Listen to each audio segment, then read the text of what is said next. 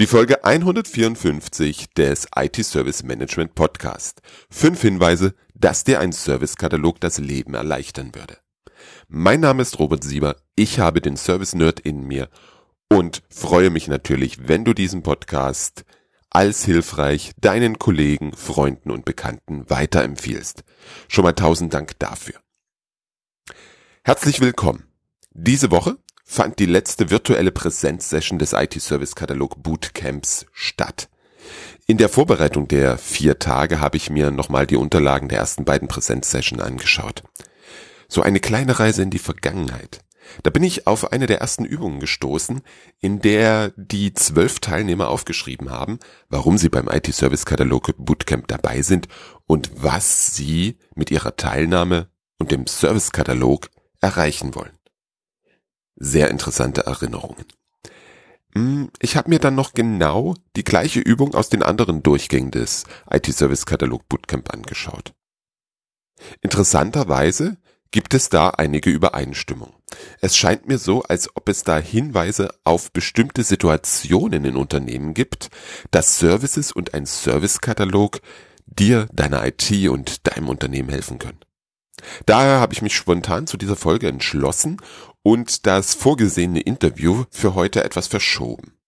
Ich habe die ganzen vielen Klebezettel mal für mich in einer Excel-Liste zusammengefasst. Die Reihenfolge, die jetzt kommt, ist völlig willkürlich und weder eine Wertung noch eine Rangfolge. Schon mal vorab. Wenn dir einer oder mehrere dieser fünf Punkte bekannt vorkommen, ist die Wahrscheinlichkeit ziemlich hoch, dass dir die Beschäftigung mit und die Definition von Services und der Aufbau eines Servicekatalogs den Alltag nachhaltig erleichtern können. Wenn du diese Punkte nur aus Erzählungen von bekannten Kollegen oder Freunden kennst, dann gratuliere ich dir und sei bitte so nett und sende deinen Freunden und Bekannten einfach diesen Link zur Folge, damit sie sich ein eigenes Bild machen können.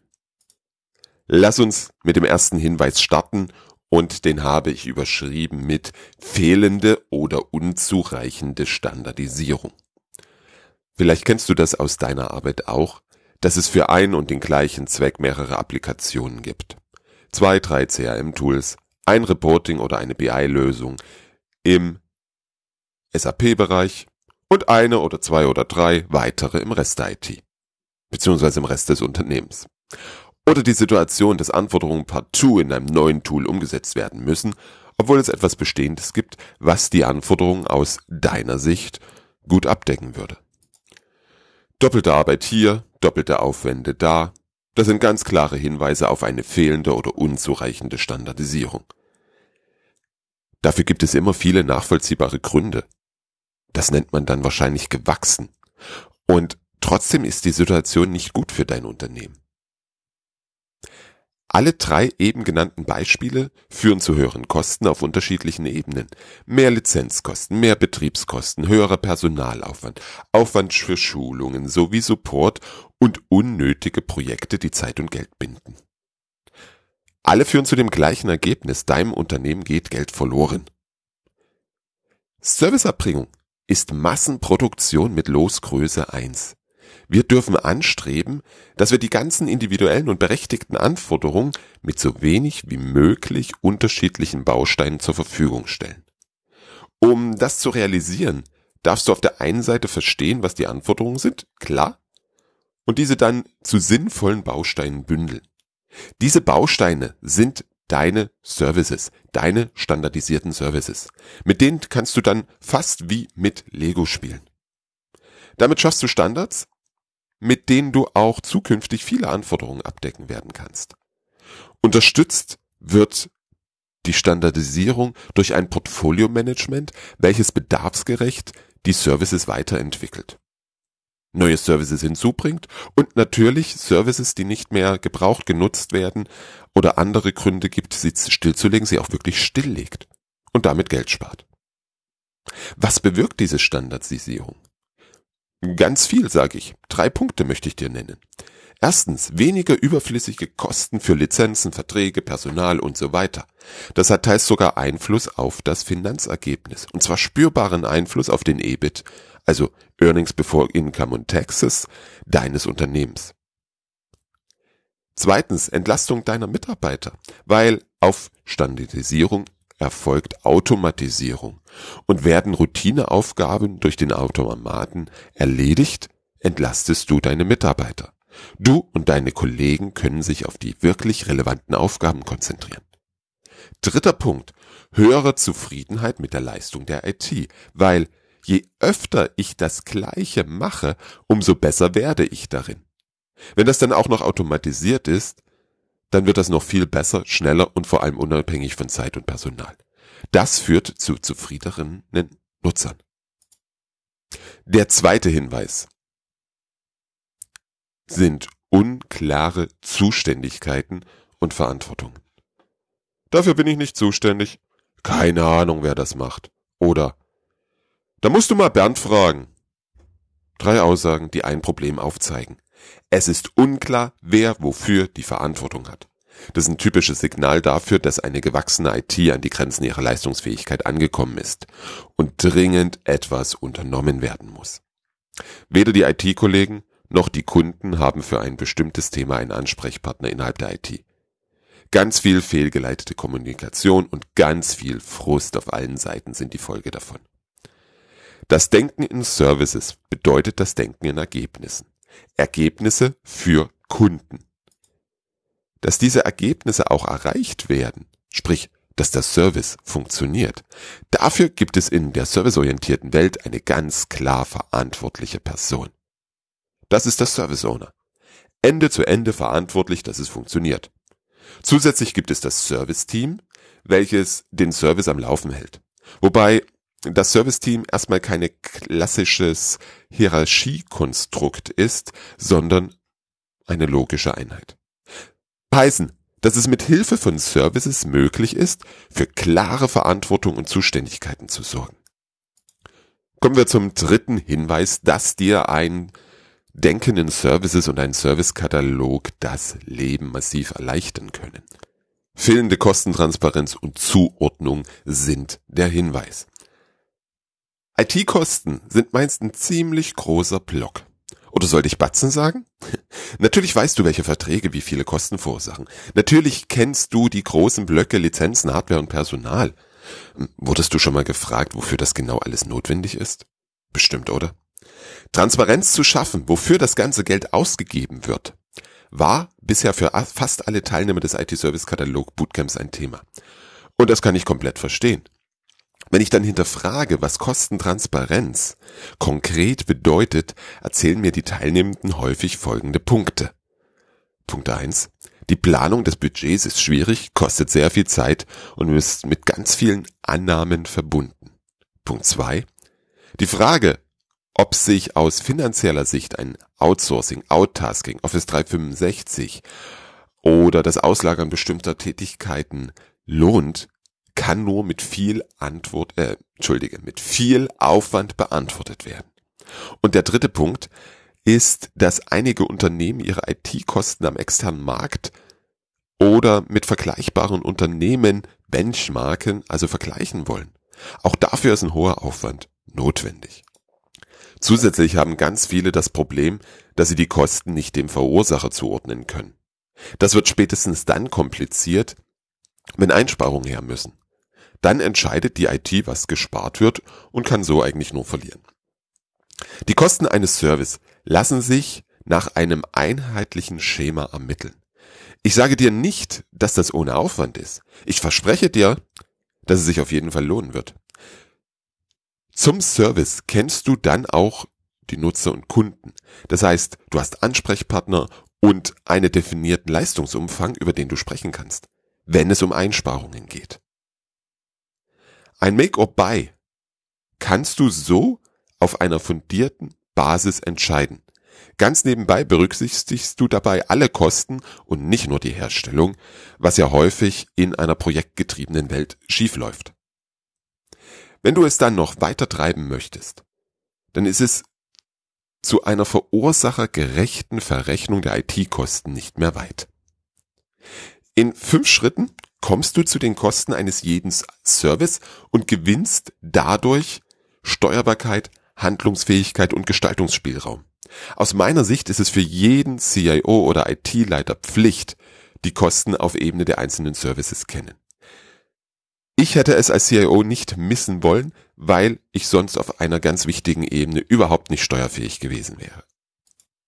Die Voraussetzung, um Kosten ermitteln zu können, ist die Beseitigung, Achtung, Hinweis 4, der fehlenden Leistungstransparenz.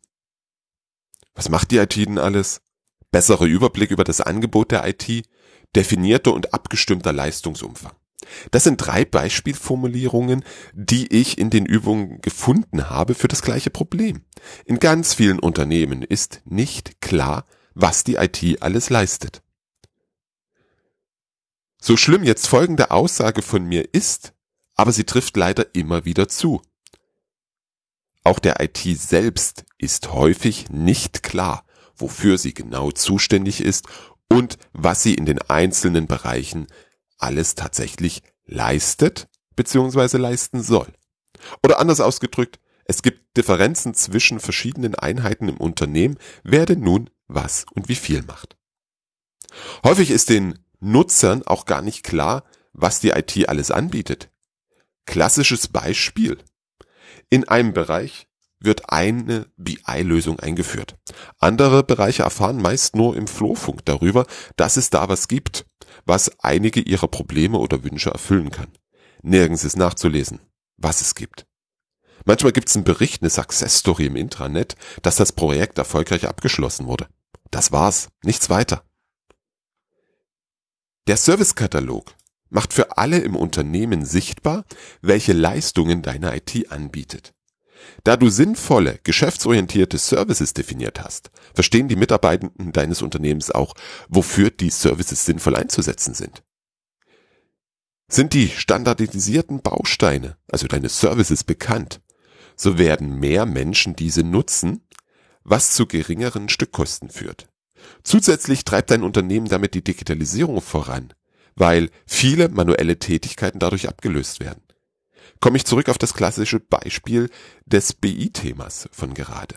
Hohe Anfangsinvestition, Bedarf in ganz vielen Bereichen des Unternehmens und Entlastung der Fachabteilung durch die automatische Erstellung von Auswertungen und Reports sowie mehr Handlungsfähigkeit aufgrund der neuen Analysefunktion.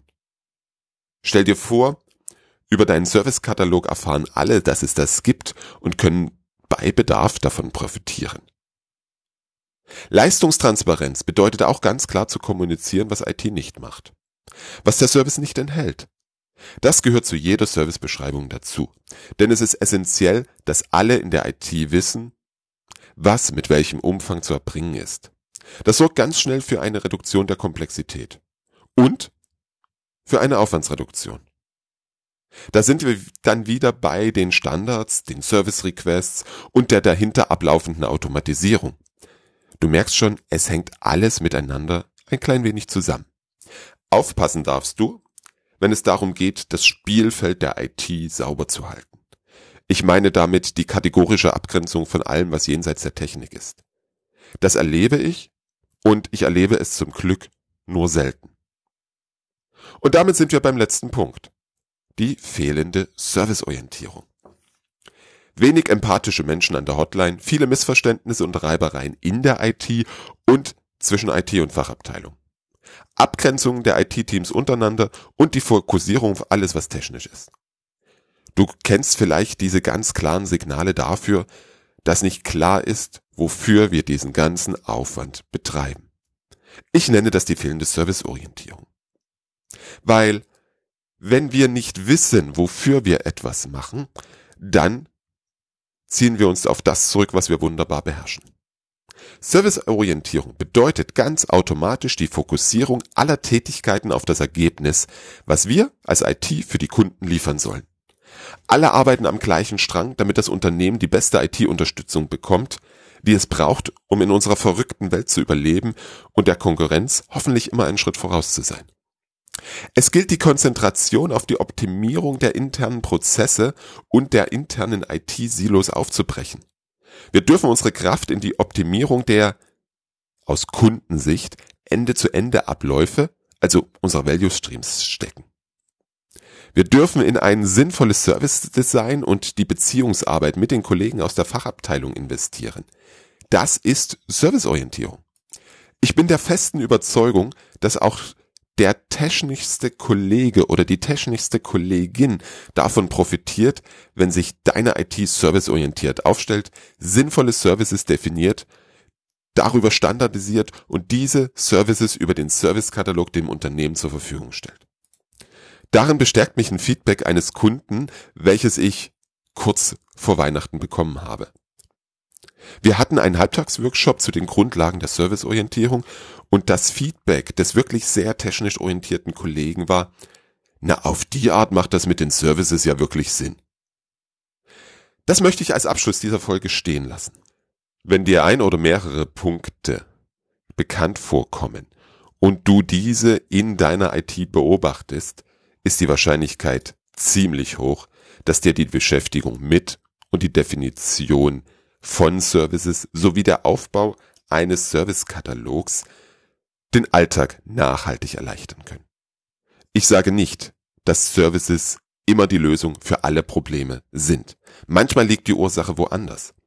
Wenn du Klarheit haben möchtest, ob Services und ein Servicekatalog in deiner konkreten Situation der vernünftige Weg sind, dann lass uns miteinander sprechen. Schreib mir eine Mail an robert at differentthinking.de oder kontaktiere mich bei LinkedIn bzw. Xing. Wenn du magst, nehmen wir uns dann gemeinsam bis zu 60 Minuten Zeit, um deine Situation zu besprechen und einen Weg für dich zu finden. Nutze jetzt gleich die Gelegenheit, öffne dein Mailprogramm auf dem Computer, dem Tablet oder deinem Smartphone und schreib mir eine Mail an robert at different-thinking.de. Du bekommst garantiert eine Antwort.